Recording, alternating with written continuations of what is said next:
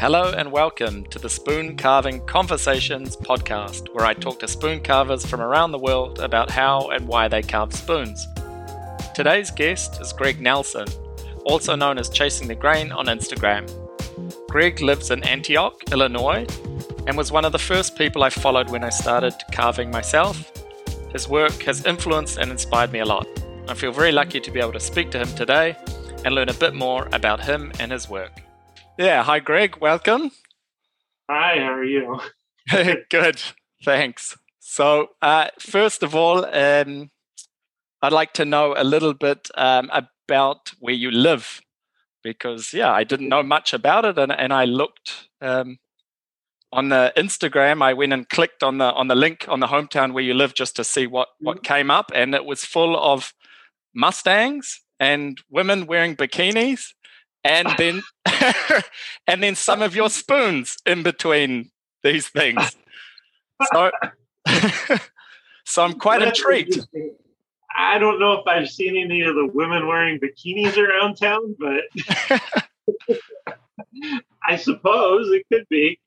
I'm yeah. actually I'm in uh, the United States, of course. So I'm in Illinois, which yeah. is I'm right outside of Chicago. So I'm just north of Chicago, um, a little town called Antioch, and we're actually right on the border with Wisconsin. Mm-hmm. Uh, my wife works up in Kenosha, so that's why we located in this area. So we're kind of we're kind of rural, but we're kind of close to things too. So we're we're kind of in between areas. We're not out in the middle of nowhere, but we're not close to the city either. So yeah, kind of go back and forth between those two worlds, I guess. Okay, yeah, and I, I wonder then, is there a what's the connection with the Mustangs? There, is there a factory there? Do you know, or is there something with the Fords and the, the Mustangs? Are they doing something? Um, I I have no idea what the connection is there because uh-huh. not that I know of. I mean, we we live just we're actually closer to Kenosha, which is in Wisconsin. So there's the Amazon warehouse up there. It's a huge Amazon warehouse. Um, but you know, I don't know. I got maybe Mustangs. You're speaking of Mustangs as cars. I think I'm thinking of the horses. Uh, okay, yeah, no, it was cars. It was definitely Ford Mustangs cars, and yeah, often with a bikini clad woman kind of draped over it. So I was like wondering if you knew something about it. Maybe it's a whole nother world yet to, to be discovered. the only Mustang connection I have is I went to a high school in Rolling Meadows, Illinois, and it was home of the Mustangs, like the Mustangs horses. Okay, so, yeah other than that, I don't know that there's any other connection up here. That's funny. It's funny when you search the internet what pops up. yeah, it, it, was. And then yeah, some of your spoons because you um, tagged the the hometown Antioch where you're from. So I, I looked at that. I had to actually look up how to pronounce it too. The I don't know the, the word was I was guessing like Antioch and I I couldn't That's figure it out. So I yeah it's actually like I think there's an Antioch in the Bible, and that maybe is where it gets its name from, but I'm not entirely sure. Um, but most people, when they first see it, they say like Antioch. Yeah, and that's, I have to correct them. Nope, it's Antioch. Yeah.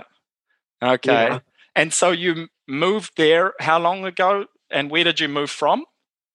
Um, I came from a little west of there and I was living with my parents before that in McHenry. And before that, actually, more closer to Chicago in Arlington Heights. Mm-hmm.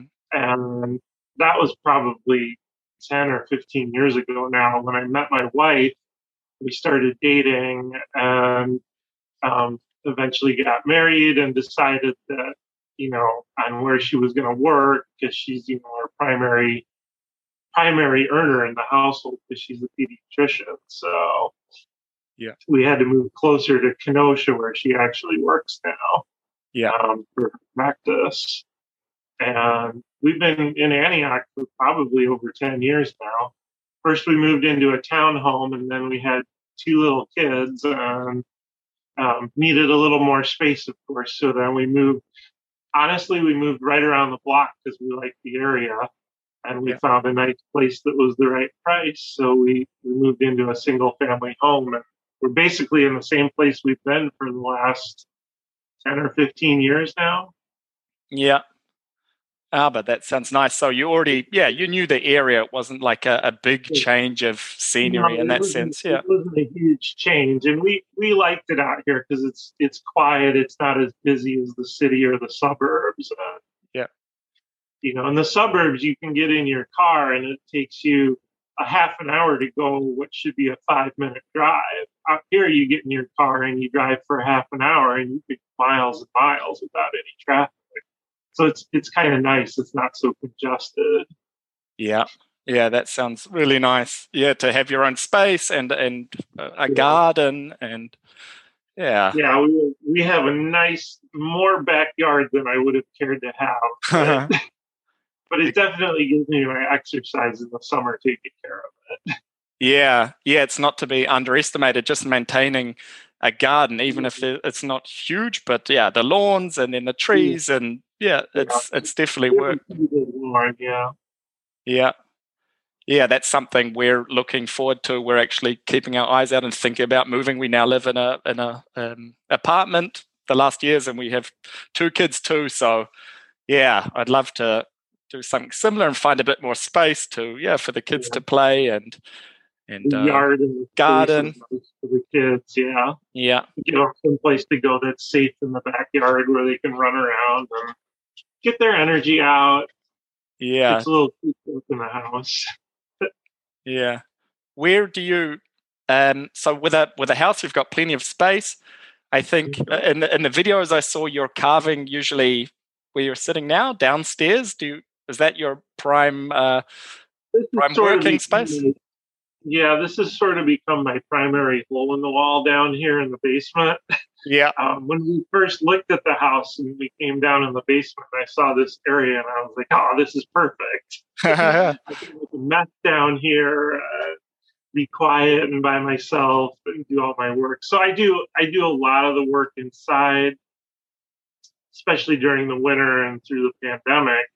Um, inside work is the place to be.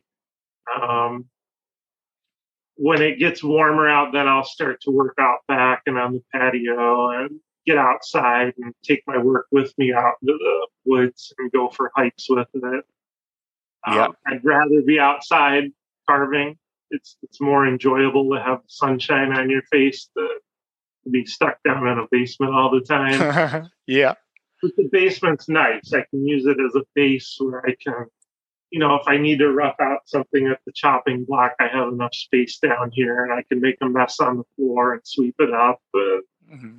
um, it works out really well. It's just a good a good base area to have the shop. I call it a shop, but it's really more of just a, a mess. You look around, there's, there's stuff everywhere. The the table in front of me here is covered with spoons and tools and you know, all the stuff I've collected over like six years plus of carving. It yeah. kind of the hobby just expands and sort of fills up your life as you go. yeah. So it, it's good I have the space now. And your space where you can, to a degree, no, like escape to your own space. Your family is upstairs, and obviously they might still come down and, and ask things and want want you, but for the most part, I, I, mostly come down here if I want to chop something out of the chopping block because I have the space and I can make the mess. Yeah. Um, after that, I, a lot of my carving, I still like to sit up in the kitchen and carve because the light's nice coming through the patio window. I can be with the kids; they can be running around while I'm working on a spoon and can interact and still, still each kind of do our own thing and be with each other, which which is important. I don't yeah. like solely get. Sometimes it's nice to just carve by yourself, but I like to have the interaction with people and, and have the family around while I'm working too. Yeah. So I mostly just do axe work down in the basement. Yeah. yeah, that's uh, that's nice. I guess your kids are slightly older than mine, and I have the issue. I also enjoy it sometimes when I'm uh, when I'm carving together and they're drawing or, or doing, but often is the case my my kids are a bit younger, and then yeah, they want my attention too, and that can be uh, sometimes yeah. it's fine, but it can also be uh, yeah nice to have your own space where you can really zone in and and, and right. concentrate in on it. But I guess as they get older, they're uh, more able to say, "No, Dad's busy. I'll leave him to it." And uh, yeah, yeah. They, I got news for you. They still bug you.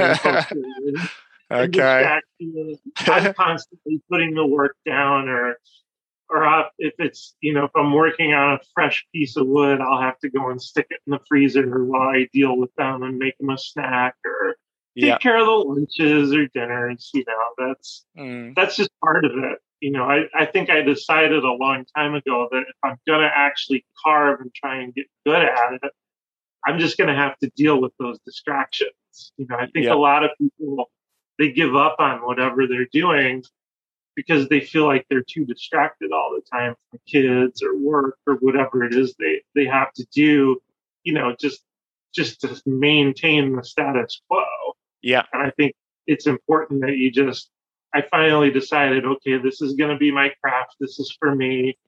It doesn't matter what happens in life, I'm gonna go ahead and make time for it, figure it out. Which yeah. isn't always easy, but you know, I'm glad I did it that way. Yeah. So do you have you or at all or any time during it then have a some sort of routine? Or is that developed naturally some sort of routine? Or is it very much as we're saying now where we fit it in and do it like this? It's it's a little bit of both. I i have to fit things in when i can. But i i do have kind of a routine where I know my process of carving a spoon from start to finish really well. Yeah. So I can, I, I know how long it takes me to rough out a spoon blank. I know how long it takes me to do the general knife work on it to get it to a place where I can set it aside in the freezer. Mm-hmm. And then I know how long it takes me to finish it. So I have kind of like three or four stages that I can work through.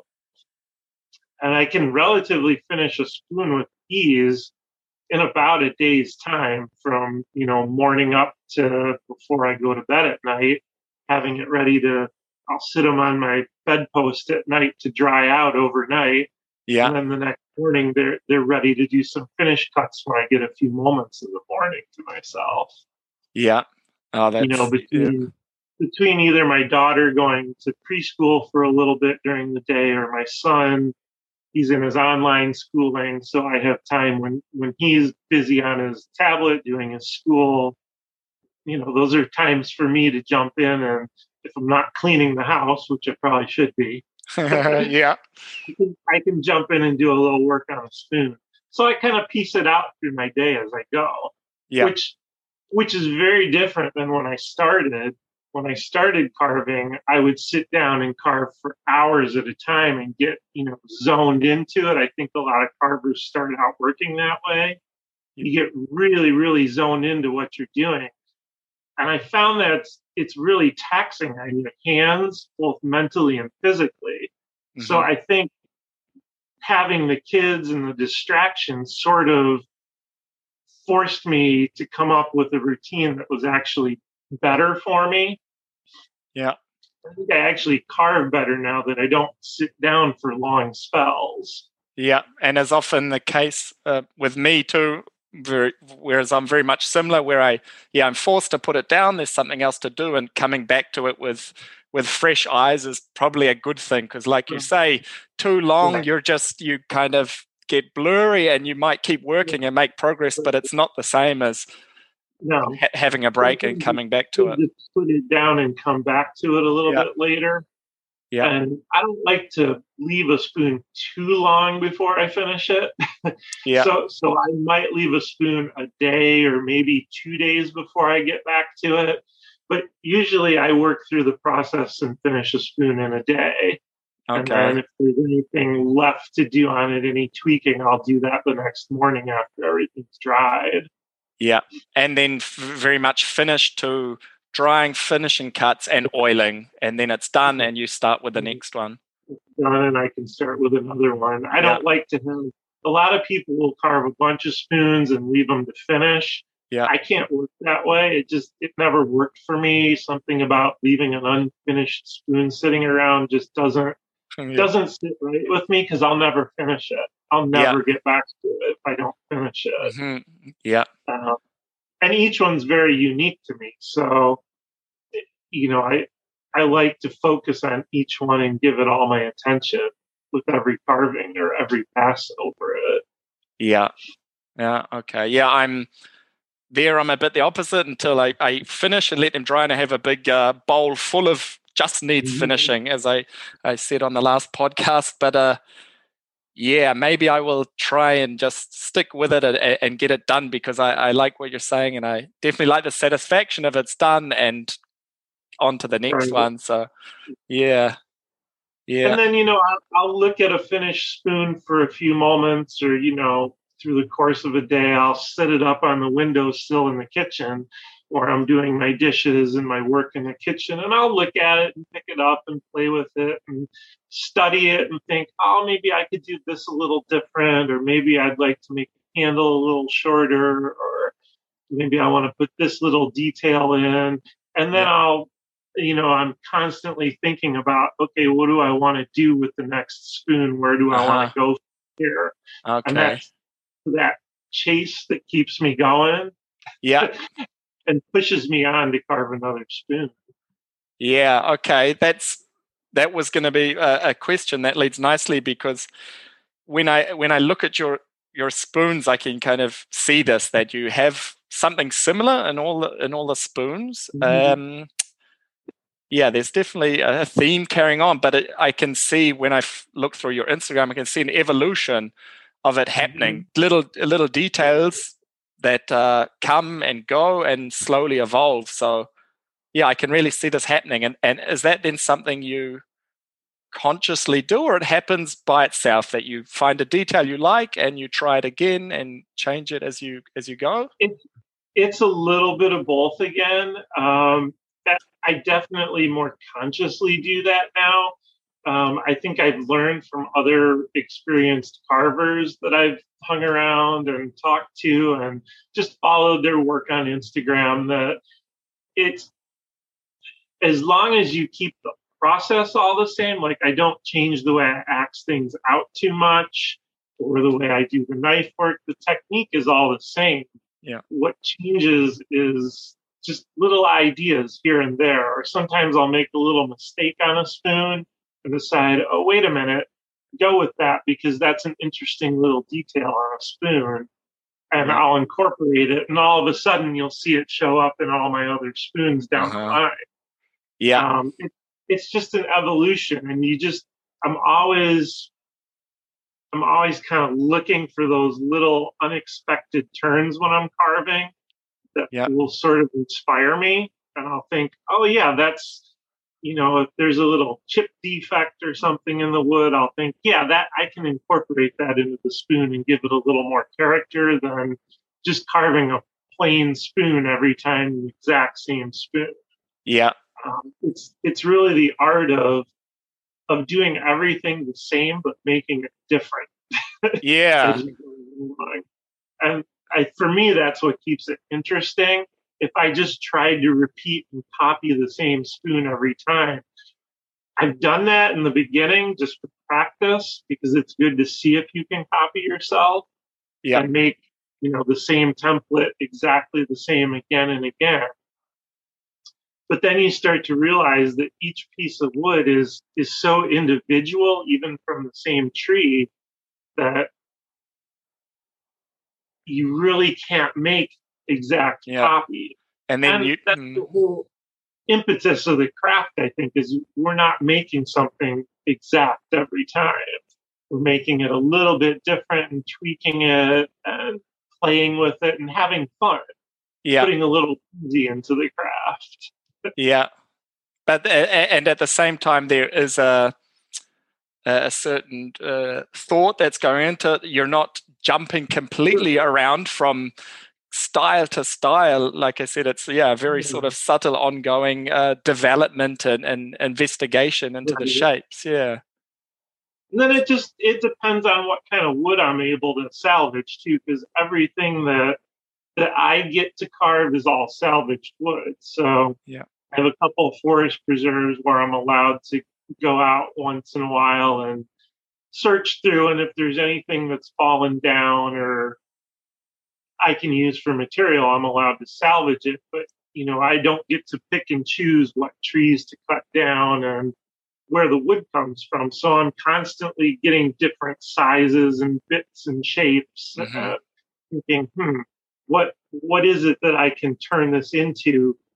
What's the best spoon I can get out of this piece of wood? So it might not be an eating. In the beginning, I was very focused on just eating spoons. Yeah. I wanted to carve the best eating spoons I could. And then I realized, well, not every piece of wood makes a good eating spoon. Some make better scoops, some make better ladles, some will make better uh, stirring spoons or cooking spoons or even spatulas, whatever, what have you. Yeah. And now I kind of look at the wood in a very different way as I'm trying to just get the best spoon I can out of it and use it to its full potential rather yeah. than trying to dictate what I want to carve. Yeah. I don't just say, I'm only going to carve eating spoons today. Mm-hmm. And that's all I carve. And then I don't make very good eating spoons because the wood wasn't meant for an eating spoon. yeah. Yeah. I think that's a, yeah, an important thing, especially if you've got limited supplies and uh, limited yeah types of wood as you say. You you just have right. to kind I, of i never know where it's going to come from. I mean i mostly know i'm going to find cherry wood because that's that's prevalent in my local area. Yeah. Um, i carved other woods but cherry is pretty easy for me to get my hands on. Yeah. Um, because most of the forest preserves here have a lot of it and if you're patient, the wind and the storms out here will eventually knock something down. Yeah. And forest preserve guys come out and they'll they'll cut it up and leave it. That's the kind of stuff that if I'm out for a hike and I see it, I'm allowed to take a few bits of it. Okay. bring it it's um, the the cherry wood. I sorry. Go ahead. I, I wanted to ask because um, yeah, it's mostly cherry wood, but it's not the cherry wood that I know here, and it's not like an edible cherry, mm-hmm. is it? It's what sort of cherry is this it? This is like a wild cherry. Yeah. Um, the Latin, I believe, is Prunus serotina, if I'm uh-huh. not mistaken on that. And and sometimes it's just your garden variety of wild cherry, and sometimes I'm lucky enough to find what's what's more classified as a black cherry which is much darker, much more fragrant wood. Um, cherry just smells wonderful when you carve it. Mm-hmm. It's got this sort of almondy vanilla flavor to it. And yeah. it just it smells great when you crack a log open. Um, yeah. But mostly it's it's just your wild cherry and the stuff around here because it's not I think it's more of an invasive around here than it is local. Okay. So it grows very wild and twisty in these parts. Yeah. Whereas if you go to a different part of the states like Pennsylvania, you'll get very straight, tall, straight grain cherry trees, big round humps of it. Here, the stuff I get is you know twisted, gnarly. Mm-hmm. It's it's very usual. It's not like what you would find throughout the rest of the country. Yeah. So I, I kind of like it, you know, and I thought at first when I started carving it, I thought, well, this is not the best wood to carve. It's sometimes it's a little rotten and punky, and sometimes it's it's not straight, it's knotty, and it's got these little sap and gum pits throughout okay. it. But then I just learned, you know what, that's that's what's available, so that's what I have to carve. Yeah. You know, that's I'm gonna make the best of it. Yeah, uh, absolutely. I really don't go looking for other woods anymore because I'm so used to carving it that way that you know I find it a challenge. If it's fun now. And I used to go ahead. I was going to say possibly mm, the fact that you're using the same wood is yeah you just get to know it and this is one mm-hmm. less variable right because right. yeah different types of wood yeah have their completely different um, tendencies and some are not. And this is a whole other thing when you're jumping around, suddenly what you could have worked for your, your plan A just doesn't work with this type of wood. So, wood. Yeah. yeah. So having the one type of wood, you get to know it uh, very well. I used to when I was before I knew how to source wood and find it on my own. I used to actually carve a lot of birch wood. Yeah. It's not something that grows naturally in my area.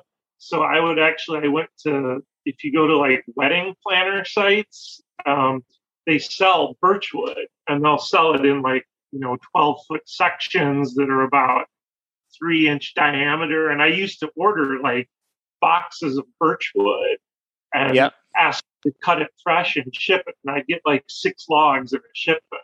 Okay. So I carved a lot of birch, but then I was paying for my wood. Yeah. You know, I, realized after, you know, a year of that, that that was kind of dumb. When yeah. when I could go out and look myself and see, you know, you can go to like a firewood place and sometimes they'll have wood just laying around that they haven't cut up yet. Yeah. Uh, you know, they're happy to sell you for a few bucks or trade a spoon for it. Yeah. And, you know, and then I figured out that my local forest has lots of cherry. So, yeah. Yeah. Um, I mean, I it's like, so I don't do that anymore. But, but starting out, it was nice because it gave me a nice, consistent piece of wood, and birch is pretty easy to carve. Um, it's it was a nice way to go. You could spend thirty dollars on six logs, and you know that would last me a month or two when I was just starting out. Yeah. It was great practice and fun, and yeah, I don't and, know, just a little aside. yeah, but it's uh, it's interesting looking at yeah other other options. There's uh, there's other ways to source your wood. Yeah, yeah. You, you shouldn't feel like there isn't a place to source wood from. Yeah. I mean, I I've even carved bone dry maple wood that I yeah. got from a friend's house when they had chopped down a, ma- a giant maple tree.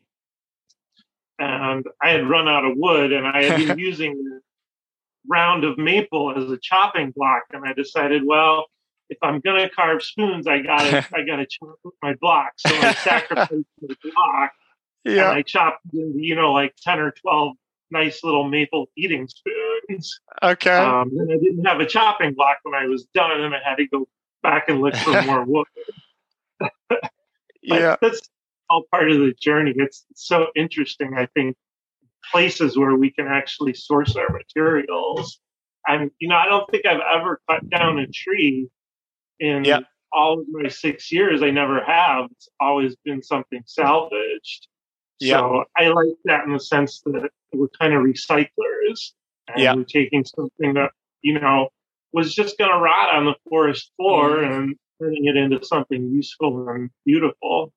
Yeah, and I think if you if you really yeah keep your eyes open for most people, I would say if they walk or go drive around their neighborhood or something right. and just keep their eyes open more often than not you'll i, I see wood now at this time of year here in uh, germany they're pruning a lot and it's literally like oh oh oh and i have to not take any yeah. more wood home. I, I have a freezer full and I picked up some very nice logs recently. So uh, yeah. that's enough.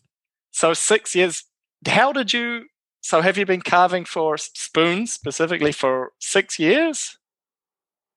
Did yeah, I get that right? I've been spoons. Probably I'm a little over six years now yeah. since I started. Um, before that, I actually well, I needed something quiet to do when my son was born. Yeah. I'm a stay at home dad. So I was spending all my time at home with not a whole lot of hobbies other than my guitars, which I don't play very well. Yeah. Um, and I just, I needed something to occupy my time and mind quietly when I had a few free moments. So I started carving walking sticks. And uh-huh. then I got into knives and exploring that realm and learning how to actually carve facets on the walking sticks, yeah. which a lot of beginners, the first thing you want to do with them is just give them a stick and have them whittle it. Yeah. So I did a lot of whittling on walking sticks. Yeah. why was it? Why? But uh, yeah, walking sticks is for me is kind of obscure as spoons. How how did you get the idea to carve a walking stick? Well, I I, I love the outdoors and I love to hike. Yeah, um, I'm very big about getting out at least once or twice a week, every week now to hike and explore and just just be out in nature and take my time. So I was doing a lot of that too when I had free time still. And I decided, well, walking sticks go perfectly, perfectly yep. with that. Why not make them if I'm out hiking? I might as well make them and see if I could sell a few of them and just make a nice little hobby out of it. Yeah. And I think I was just doing some research on the internet about walking sticks, and I'm sure I ran into some website about spoons, you know, and carving, and it, the two seemed to be related. And I probably saw a picture of a spoon and thought, wow, that's really cool. I bet I could do that. yeah, yeah. Little, little, did I know it would take me six years to figure out how to do it. yeah. And, you know, from there it just spiraled because I was at that time I was sanding walking sticks too, and I didn't okay. care for the, for the dust. Uh, um, I was making diamond willow walking sticks, and you have to grind out the little diamond pits in them with like a Dremel tool, and there's lots uh, of dust. Okay. Yeah. It just it wasn't for me. It was causing too much mess and too much debris, and mm-hmm. it's not good to breathe all that in. And then I discovered spoons and seeing that it basically made no dust. It was quiet. Yeah. So I could put my son down for a two hour nap in the morning or the afternoon and sit down with a quiet axe and a knife, do my work, and get all the benefits of carving that carving walking sticks had given me. And it was just more pleasurable. Yeah. And it was fun because walking sticks after a while just got they got boring unless you get into doing really kind of intricate carvings on the on the handles and things like that, which is more complicated. Spoons seem simple yeah. it seemed like a realistic objective to me. Mm-hmm. and it just it caught on. I mean, my first spoons were terrible, like most people. Mm-hmm. Yeah, um, they, were, they, were, big hunks of wood that were poorly finished. Uh, you know, I have lots of them left still. I think. I know people won't be able to see it. yeah. Here's, here's a pretty horrible spoon that I carved from my box of treasures. But, Not bad. Know, it looks. Yeah. It was there. I was starting to think about how crank functioned in the spoon and thickness and how the bowl shape was supposed to be. Yeah. And you know, it was just fun. Yeah. And it just there's something very rewarding about finishing a spoon, whether whether you make a really good one or yeah. a really terrible one it doesn't seem to matter to most folks as long yeah. as it's really more about the process of kind of finding the wood and finding your own voice through it. And and no matter exactly the end quality, it's still you've done you've you can see it with your own eyes. I've made turned this into this, and that's a and good feeling. Poorly designed as it is, it still functions as a spoon and I can still use it. And that was kind of like the impetus. I think I just wanted to make something I could use sort of on a daily basis. Like I, I always wanted to make the perfect daily eating spoon.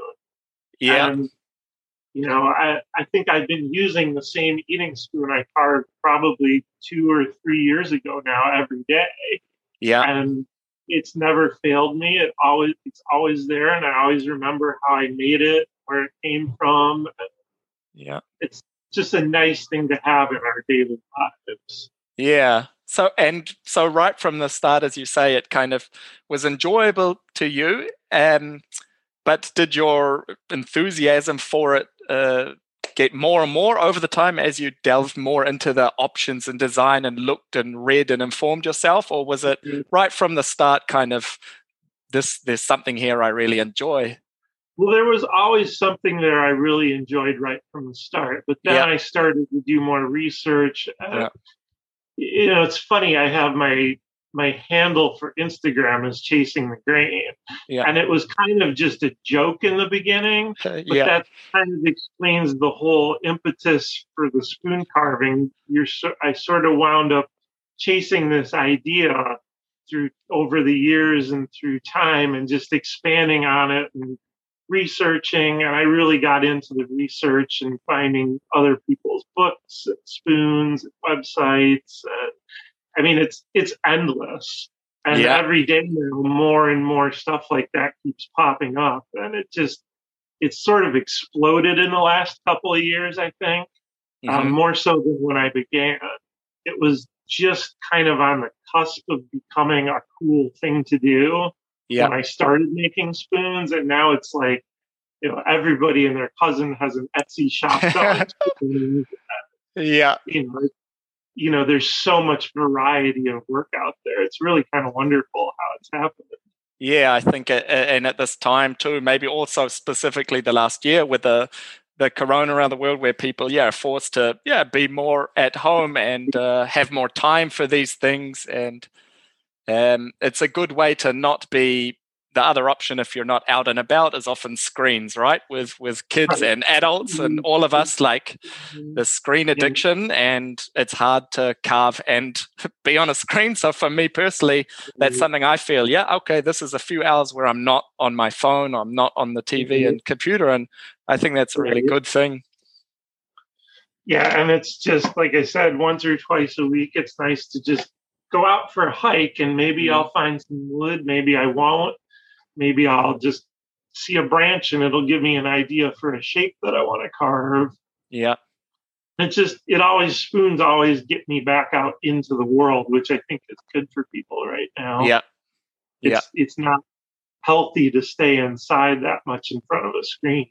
Yeah. So I think that's again, like you said, that's part of the I think the popularity of spoon carving right now. Yeah. um, it's us away from that.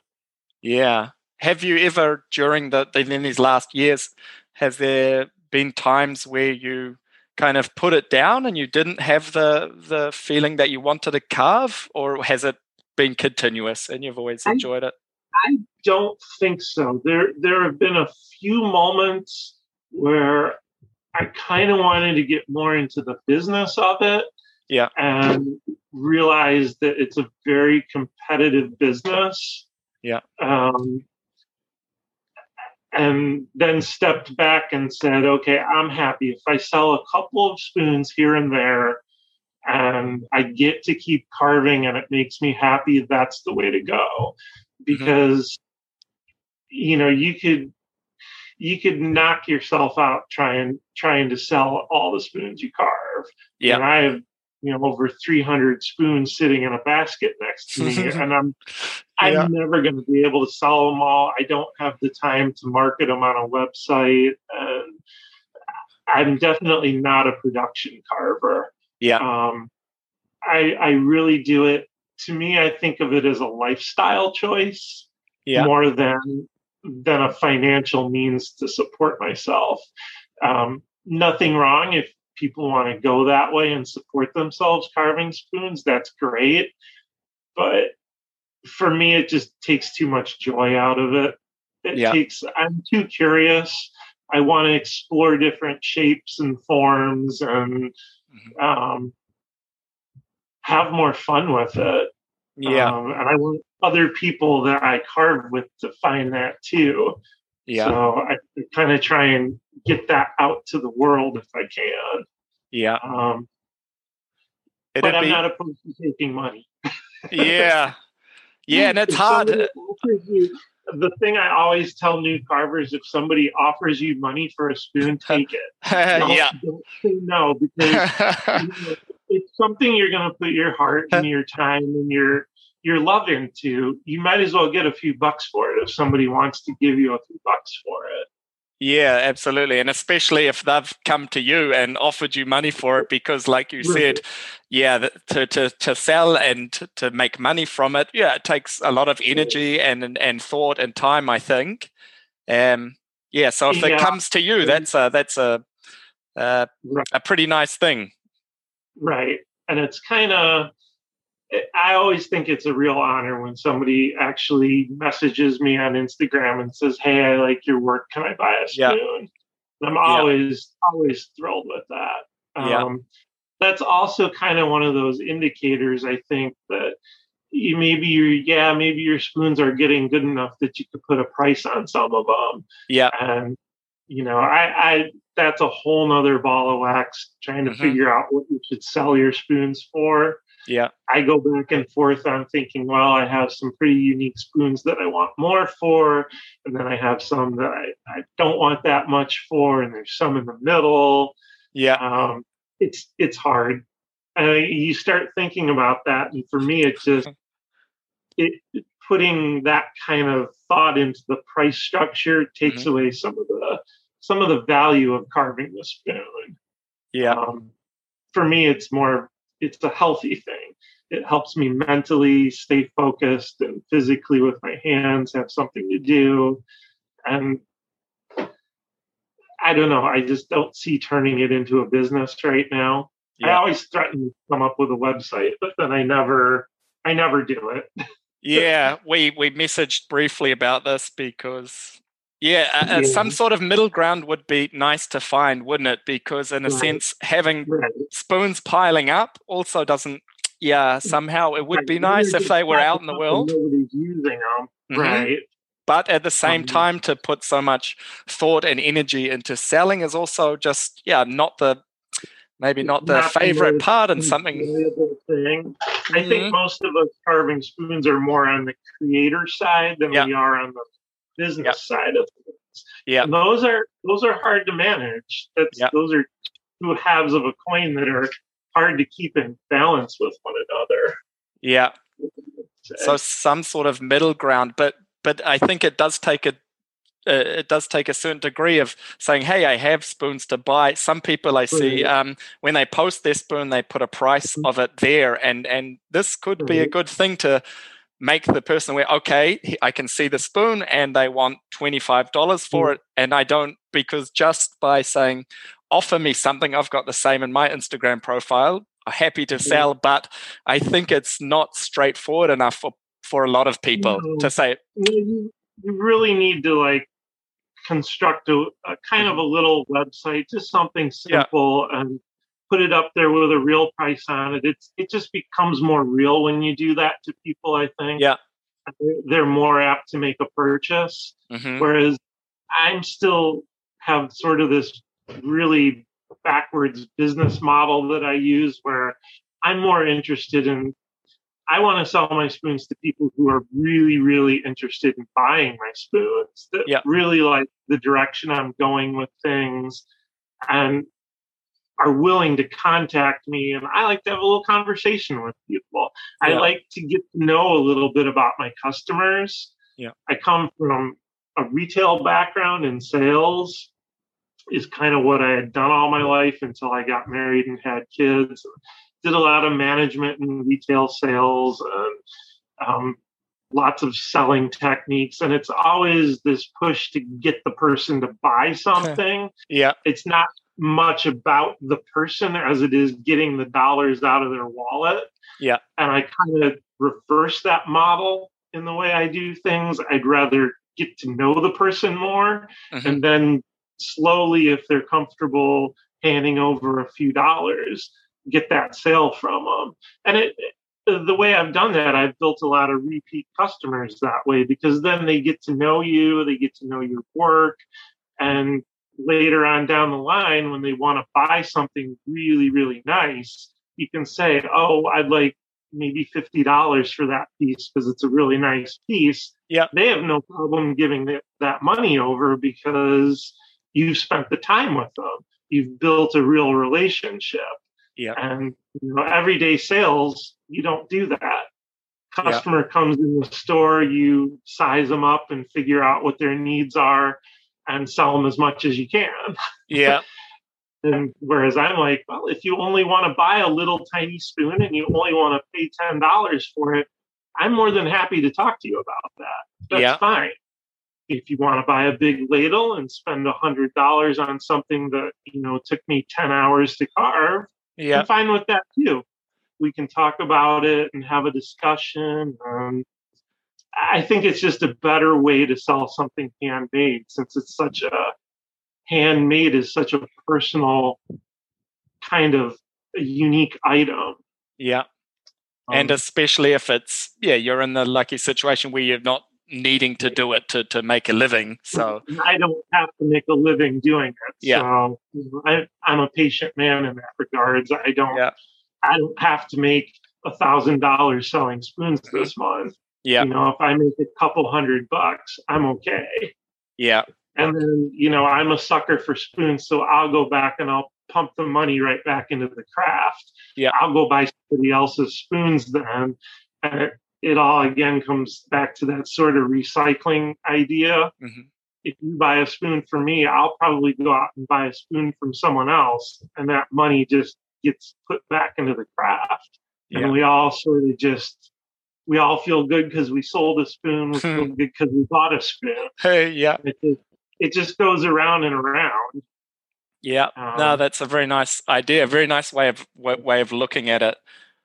And like you said, like you say, yeah, uh, something similar has happened with me in that I've gifted spoons to kind mm-hmm. of uh, f- friends and family and friends of family, and often they've actually been the ones that come back and hey, it's so cool, and have bought spoons from me. So that's very mm-hmm. much the organic way you're talking about is connecting to the person, and and they yeah appreciate your work and, and may buy yeah, again. I like, to, I like to have more spoons than I can sell for the very reason that usually if I do sell a spoon, I will usually include another spoon with it, no charge. I typically, you know, I think that's fun. Then you get a little bit of surprise work and you get to see something different that maybe you you haven't seen me carve before. Yeah. Or maybe older piece of work that has a completely different style and look.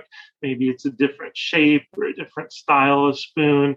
I love, I probably give away just as many spoons as I sell, if not more. Yeah. Um, for me, that's important.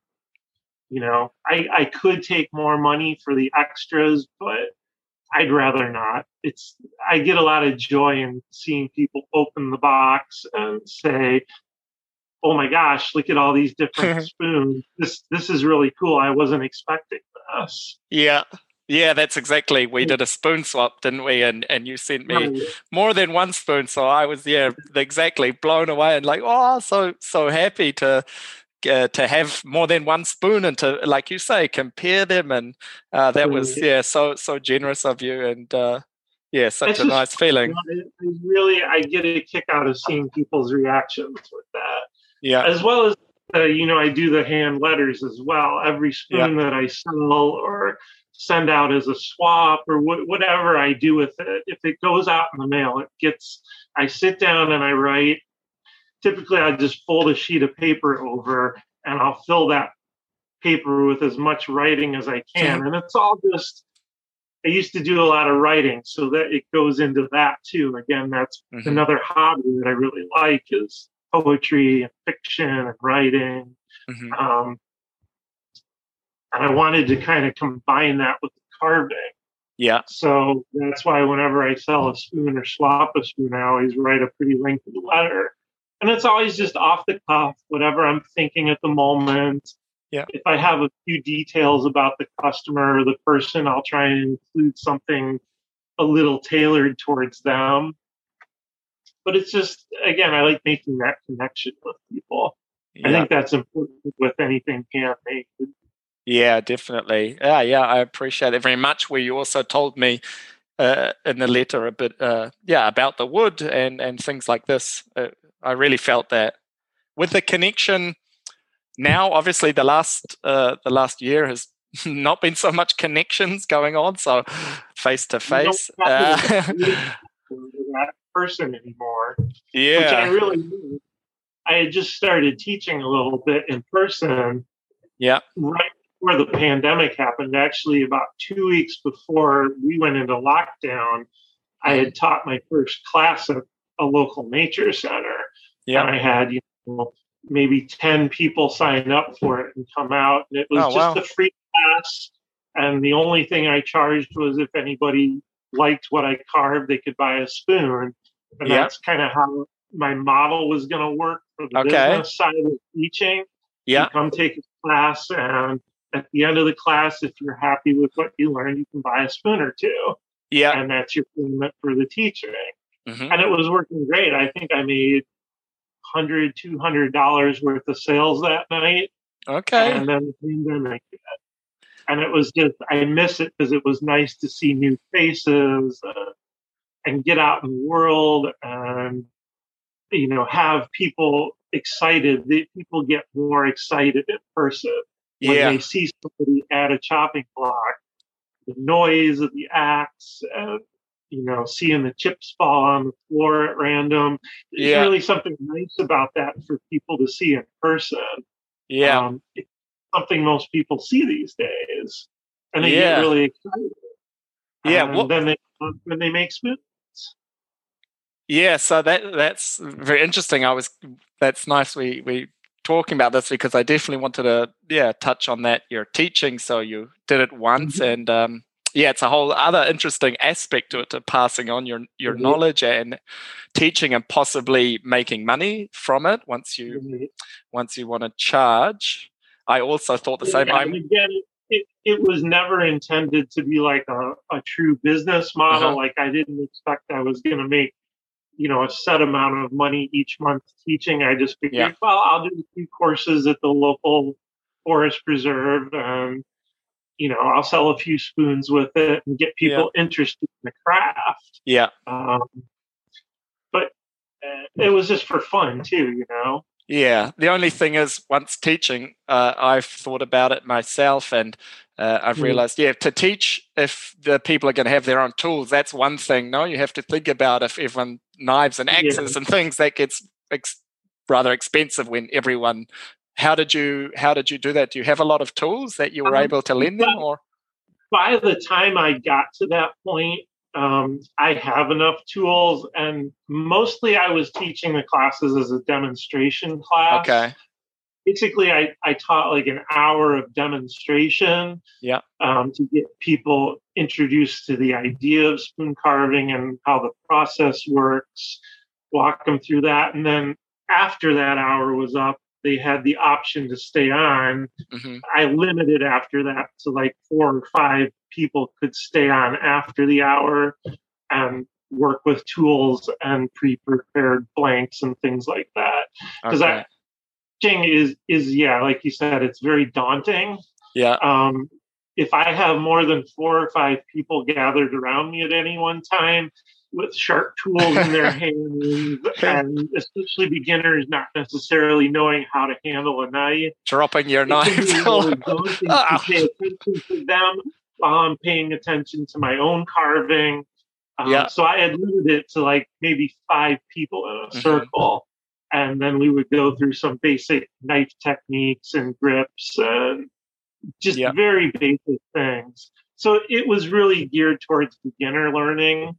Yeah. Um, and it was really more just the demonstration and to sort of just plant that seed in people's heads that, wow, this is something if I'm patient and it's not that expensive and I can find materials on my own, yeah. well, I could do this my own time, which is, yeah. you know, that's where I started. And that's, that's kind of my whole idea is I want more people to carve. Yeah. Um, I don't necessarily want to make a living out of it. Mm-hmm. I want to get more people interested in it because further down the line, well, then they'll start buying spoons to mm-hmm. practice on and study. Uh, the more they get interested, if they can get chasing the grain like I did, yeah, then it will just expound on itself, and you'll everyone will make more money. Yeah, you know, that... all those clear and press people will start to see their sales go up and I'll start to see mine go up as more people get interested in the craft. Yeah, yeah, absolutely. And that that idea, I hadn't thought of that, but rather just the demonstration and free. I think would be a very good idea because it's yeah, it's not a big commitment to people that well, probably wouldn't sign up and pay money and think, yeah, I want to be a spoon carver, but I'll, I'll watch for ten minutes, which might turn into sixty minutes, which might turn into oh, I could possibly do that. That looks fun, and you could probably get a lot of people that wouldn't otherwise jump in. Otherwise jump into it, yeah. and it was nice because it was at the local forest preserve, so they allowed me the space in their little hut building to do the carving inside. Uh, you know, they, the safety issue was there because, you know, we had, you know, I brought a little medical kit and stuff. So yeah. anybody did happen to get hurt, we were taken care of. I mean, it's still very relaxed and, you know, yeah. Um, easy to do. So it was just really yeah. nice. I didn't have to pay for a space. Mm-hmm. They got the benefit of bringing people into their programs, um, seeing their center space and everything they had to offer at the Forest Preserve.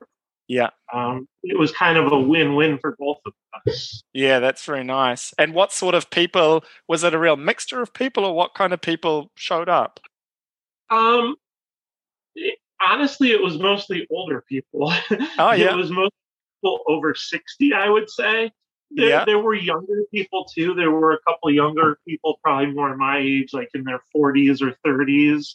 Yeah. But it was a lot of older people because I assume they had the time to do something yeah. like that. They weren't working, so they had time to come out, or you know, they were just more interested in that.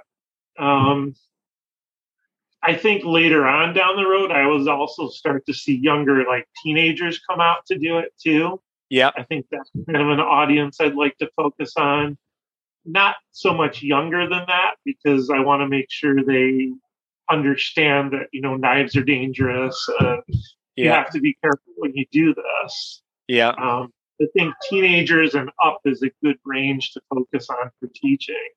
Because yeah. really anybody can do spoon carving. It's, you know, with a little bit, very little bit of minimal knowledge. Yeah. You know, you can pretty safely get into it. Mm-hmm.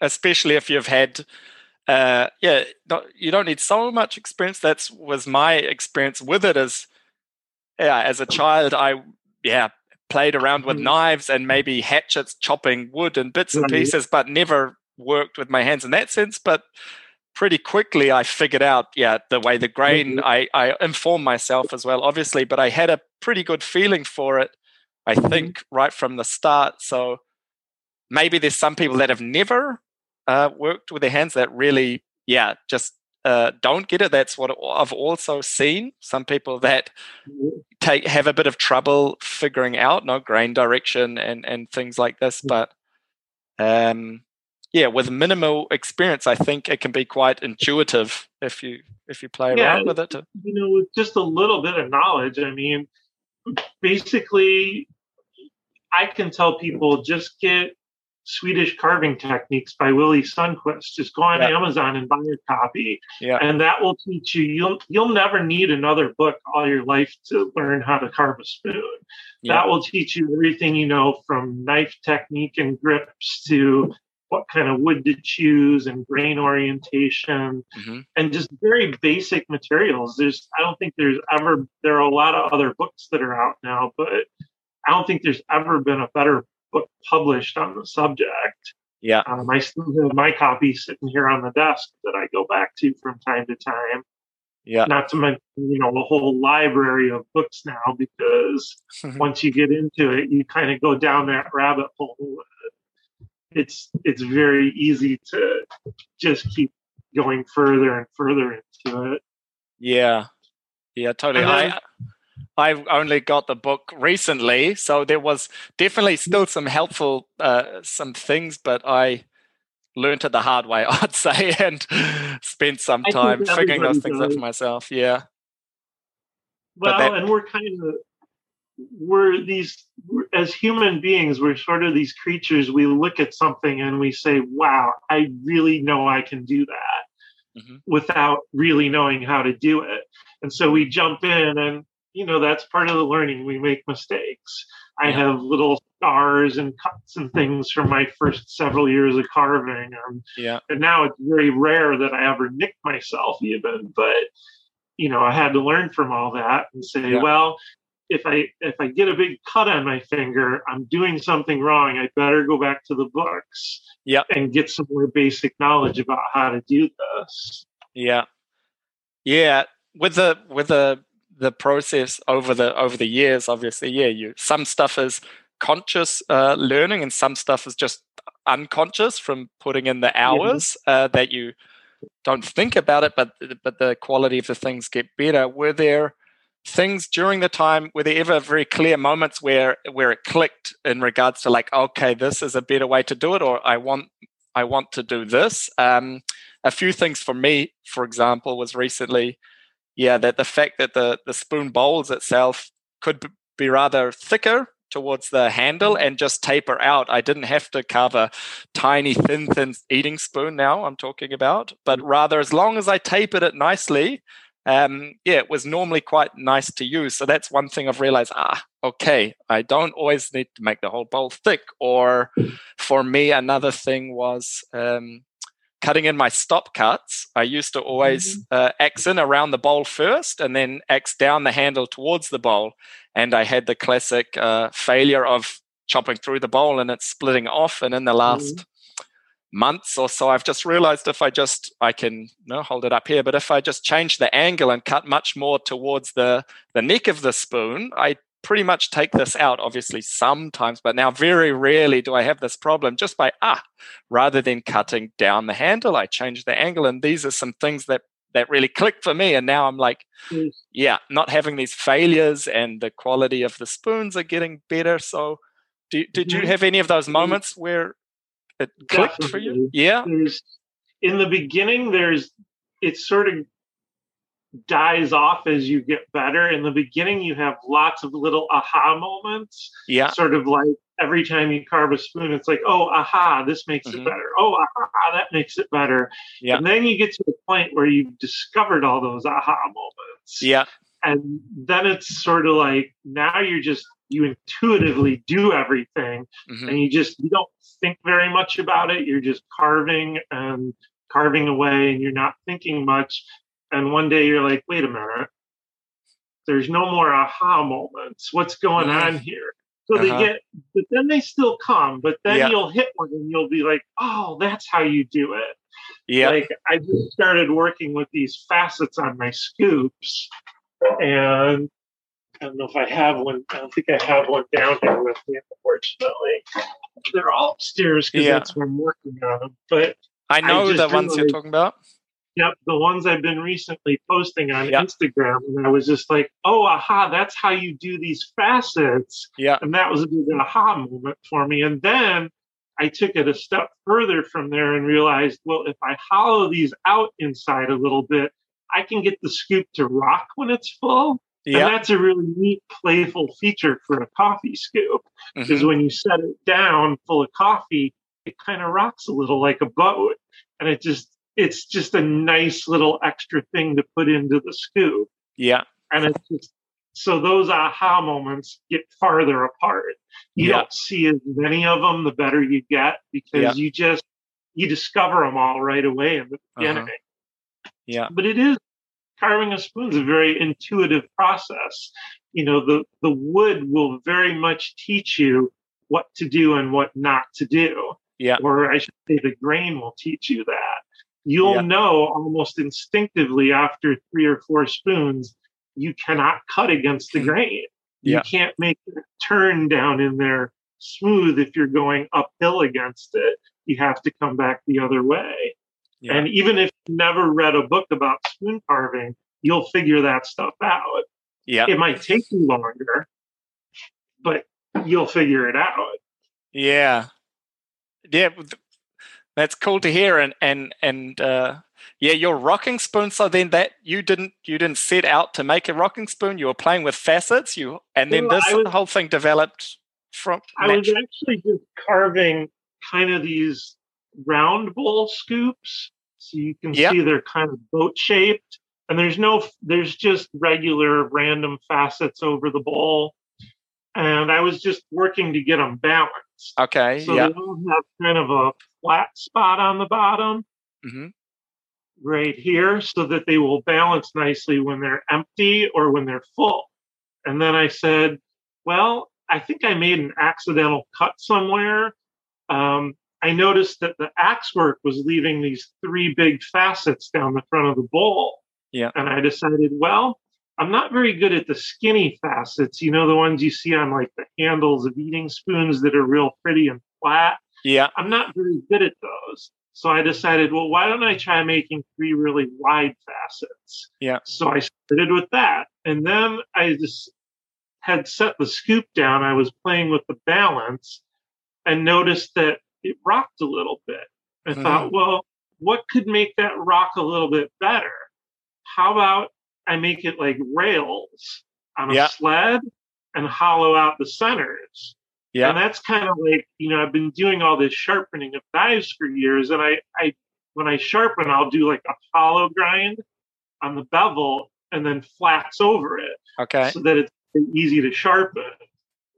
Yeah. And it also gives you a really fine edge. Well, that's sort of the same concept in the scoops that I'm doing now is they're they're concaved inside. So they leave these two points or rails.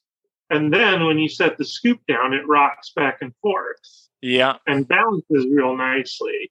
So that all kind of all these ideas sort of mm-hmm. that I've been intuitively doing with my sharpening and my carving they all kind of merged into that final form. And now I'm getting I'm getting close to where I can get the scoop balanced well and it will rock nicely and okay. stay upright when it's empty. Okay. Um, it, it's very hard to keep the scoop balanced when it's empty without doing some sort of flat on the bottom. Yeah. It has to be even more precise. No, the balance really mm-hmm. precise, right? Otherwise, the scoops tend to want to tip backwards. Yeah. Like so. Yeah. And or they want to tip forwards. If you get weight, too much weight on one side or the other, they won't balance. Yeah. Uh, and then this is again, as we sort of mentioned at the start, an idea that you will f- play with and further develop. It's right. really cool to see. Uh, one of the and, things, and def- yeah. Yeah, yeah. I'll, just, I'll, just, abandon it and move on to something else. You know, I'll find some. I'll probably make a mistake carving one of these and decide that oh, that mistake yeah. can lead in a different direction, which is yeah. you know, it goes to a whole nother thing about spoon carving. I always worried about making mistakes when I started mm-hmm. and wasting and squandering wood well, first of all, I didn't know that I could get more wood. Yeah. I figured, well, if, I, if this is all I can find and it's really hard to find wood, I don't want to waste it. So I would be really, mm-hmm. really particular about carving and and not wanting to waste it or make mistakes. But then I realized, you know, maybe around four years into this, that the mistakes, that's where all the new ideas are coming from. So yeah. just go chop something and make a whole bunch of mistakes and you'll figure it out. Yeah. Be um, brave and uh yeah. do it. Yeah. You know, don't be afraid to chop the bowl off the end or the handle. You might come up with something you really like. Yeah. Yeah, definitely. One one thing with most of your spoons, and maybe it's one of the, your kind of trademarks, is definitely uh, the crank. You make yeah. quite cranky spoons. And this is something I think you've more or less stuck with a theme. Um, and so, yeah. what is it about? What do you enjoy so much about such crank? I just love curvaceous spoons, and here's a yeah. particularly cranky one. Yeah. And for me, it was the challenge of I have I can't just go out and cut down bent limbs. I see them mm-hmm. everywhere, but I can't just take them because you can't go into our forest reserves and just cut whatever you want at random. Yeah. And they're very hard to come by for me these days. So I came up with the idea of, well, I'm going to have to manufacture my own crank into a spoon. Yeah. I'm going to have to do it myself and figure out how to make it out of a straight grain log because straight grain wants to run horizontal through the through the neck and the stem of the spoon, which means that it's going to be weak. So I had to come up with finding the right balance between the keel of the spoon and the kind of wood I was using, which in most cases is cherry. This is actually a piece of basswood, okay. which is a very soft wood. So I wanted to test the theory of how cranky can I make a spoon out of a really weak wood. And apparently I got the design right. Yeah. Because this is just as good as as any bent branch spoon I've ever carved. It's okay. just as strong and just as cranky. Yeah. In okay. some ways, this one is a little too cranky, but you know, it, it was, I didn't carve it to be necessarily useful. I was yeah. just experimenting with, okay, how much crank can I really put into a spoon? And you can get on a straight grain piece of spoon almost a vertical handle. Yeah. You go completely vertical, the grain won't support it. Mm-hmm. But if you kind of relax that into a log and you have a thick mm-hmm. enough billet, mm-hmm. then, it, then it's very easy to manage the keel for strength and the handle and keep everything durable and strong and still get a really kinky spoon out of a straight billet. Yeah. And as I said, I I don't have the opportunity very often to carve bent branches because I can't find them, ones that are suitable. Bent branches are really tricky to find ones that are are the right shape and size and thickness and everything for the dimensions of the spoon you want to carve. Yeah. So strain just gives me more options to play with crank and mess around with it. Yeah a blank slate where you're free to yeah try those try those different things. to try out different different types of designs and see how the wood holds up under different stresses. Yeah. So it's really it's it's more of an engineering experiment i guess yeah. um, anything just to see if i can really engineer a durable spoon that isn't gonna that isn't gonna break most people make relatively flat spoons you don't need like here's a really old flat spoon. Yeah. And it's got kind of a dolphin shape. Mm-hmm. And you really don't need much crank in a spoon to make it function. Yep. You really don't. Um, as this one proves, it still sits nice in the hand and would work just fine. But I just think there's something more fun about using something that looks like that. Yeah. Versus something that's that's kind of plain and flat and doesn't doesn't have a lot of curve to it. Um, just this to me, I want to pick this up and use it. Yeah, it, it's inviting, isn't it? And and and and just the optics of the design of it, it's very pleasing to look at. Very pleasing. Is there? Would you say there's anything then important to make to keep it usable with it with more crank? I mean, there's obviously if it gets too cranky, as you just said, it's n- not right. so nice to use. But is there anything else which is important to make a quite a cranky spoon? Yeah, n- uh, nice to use. You really just have to. I, for me, it's been just years of playing with it, yeah. and seeing seeing what works. And again, it goes back to that. You've kind of got to size up each individual piece of wood. And I typically, when I'm making a really cranky spoon like this, um, I'll typically start out by getting into a rectangular billet form versus mm-hmm. using like chopping through the bark or just cutting the log in half. I really want to have a a clear set of dimensions that I'm working with. That way I know where I can sort of lay the profile of the spoon into yep. the blank. And I typically I'm starting like you can see how cranky this is. This was probably a really tall billet. Yeah, so probably three and a half to four inches tall to get a spoon that cranky out of it, which again is a limitation. If you don't have wood like that, yeah, you can't make a spoon like that. Yeah. You're going to have to make a flatter spoon. Yeah. There's always, it's just finding that balance in the billet.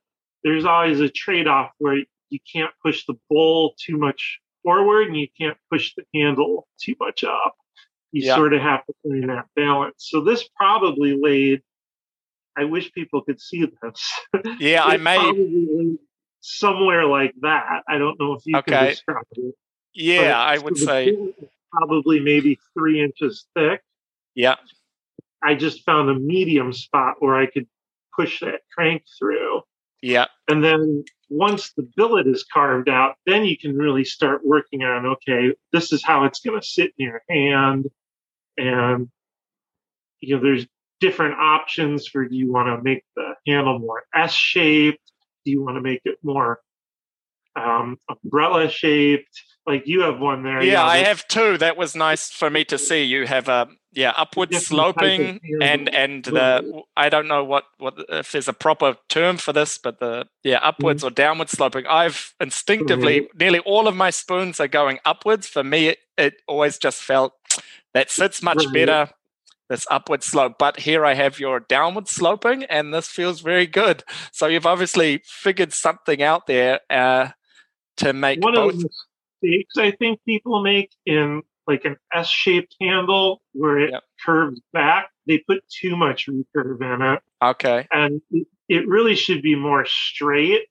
Mm-hmm. Um, there should only be just a subtle curve to the back of the handle. And that generally fits real nice under the hand because your yep. hand wants our the way we hold a modern spoon. We don't hold spoons like we used to. In the olden days, people held them sort of like this with their thumb yeah. And you had very wide, flat handles like the older Swedish style eating spoons have. Yeah. But modern days, we sort of make this triangle position with our fingers. Yeah. And once you kind of understand that, you can sort of figure out okay, I, I need to have the heel. You can't have a very thick heel up here where your mm-hmm. triangle fits, mm-hmm. but you can down here by the back of the bowl. Yeah but it's just it's it's all experimentation and that's just kind of the fun of it coming up with what shapes will work and i'm always thinking as i carve i'm holding the spoon and popping it in my mouth and checking it and looking at it from different angles and just thinking okay this is comfortable for me but is this going to be comfortable for someone else to use mm-hmm. and i'm yeah. always trying to to sort of skirt that balance. Yeah, but it seems yeah, definitely like you you do a lot of testing and trial and as I say I have three quite different spoons of yours I would say, but mm-hmm. all of them yeah, they all sit very nicely in my hand. So you you yeah. The ultimate goal for me is to do different designs but yeah. to make them functional and feel nice and work properly. Yeah. Oh well, you've done good job that's there. that's sort of the art of spoon carving where it comes in. There's you have two sides of the coin there where the craft is sort of okay. Do I know how to use the tools? Do I know what the knife grips are? Um, can I work the wood efficiently? You know, can I do this without? Can I rough out a blank in 15 minutes without spending all day doing it? That's the craft, and that's sort of the repetitious part yeah. And then you sort of, once you learn that, then you kind of get into the artistic side of it where, well, how can I play with the design of the spoon and the function and the look of it? Mm-hmm. And then you ultimately kind of want to meld those two halves of the coin together. And that to me makes, you know, your best spoons mm-hmm. when you can get the artistic side and the craft side working in conjunction with one another then you're mm. golden. Then you just, you know, I when I get that, I think, man, that's just great. Yeah. Um, you're really free to, yeah, to just really to, to go for it. Yeah. Go for it and design and let your imagination take you in whatever direction that you yeah. want it to go. Yeah. Wow, really, that's really interesting. Yeah, talking to to you with with so much, yeah, thought on your on your designs and and um, like I say, your style, but within it, yeah, you're putting a lot of thought into it. So it's uh, really cool. Mm. Um, yeah, great. Um,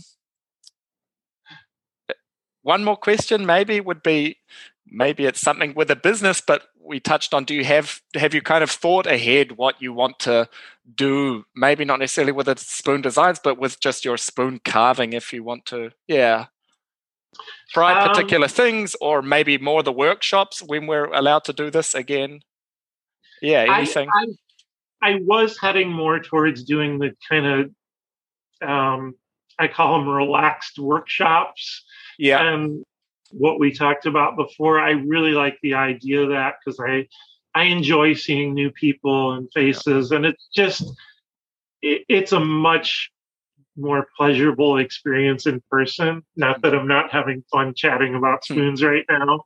Yeah. Um, because I am. Anytime somebody's interested in the craft and wants to talk about it, you know, I always wanted to do something like this, a podcast myself, but never had the time for it. Yeah. So this is this is really fun. I really mm-hmm. appreciate doing it, being able to do it. But I, I like to be doing stuff in person though, ultimately. Yeah. So I think that's where I would be headed is teaching small random classes and just getting a few people here and there interested in it. Yeah. Continuing to plant the seed. Yeah. Um, and get people chasing the grain. yeah, absolutely. It's wanting to share something which, yeah, brings so much pleasure to your to your life and such such a positive thing. So I, I share that with you that I yeah I want to share more of it and introduce people to it. Other than the occasional cut here and there on my finger, I really haven't found any negative side effects to spoon carving. yeah. Um, every part of the process seems to bring something enjoyable and positive. Yeah. and we need more of that in the world today. We don't yeah. have enough of that. Yeah, definitely. Yeah. Mm-hmm and you don't again it's a thing that you don't have to be you don't have to make the most spoons. You don't have to be the best at it. You just have to be satisfied with your own work when you're done. Yeah. And it, it seems like that's real easy for most people to do. Um, just completing a spoon is satisfying by itself. So teaching i think is where i would like to go. Yeah. And passing it on through that Cool. yeah. All right. Yeah, great. Yeah, thank you very much um, for taking the time. It was really fun for me. I'm still rather new to, to it myself, but that's a part of the reason I enjoy this so much. I learn a lot myself. Hopefully, the people listening are also filled with new ideas and new inspiration and and and thoughts for for their uh, yeah journey into the spoon carving world. so thank you very much. It was a lot of fun. Yeah. I love talking to newer carvers too. That's part of why I like teaching the beginners because you guys have the beginner mind. I don't yep. have it anymore so much. And I like to be able to go back and see those thoughts again and those ideas and where those folks want to take spoon carving. Because mm-hmm. I know where I'm going with it for the most yep. part most of the time. And it's it's still inspiring to see beginners carving and picking it up for the first time and getting yeah. excited about it. Yeah. Anyway. yeah, thanks again. Yeah, I'm. Um, it's funny. The first time I've done a podcast with a different time zone, so for me, it's time to mm-hmm. go and uh, cook and have dinner with family, and for you uh, to carry on with your day. Yeah, have a good day, Greg, and uh, we'll we'll be in touch. All right, sounds good. Thank you again. Thank you. Bye bye. Bye now. Thanks for listening to the podcast. If you would like to follow or contact Greg, you can find him on Instagram at Chasing the Grain. My name is Simon Pooley, and as always, if you want to contact me, I would love to hear from you. You can find me on Instagram at Roots Spoons. Thanks very much and happy carving.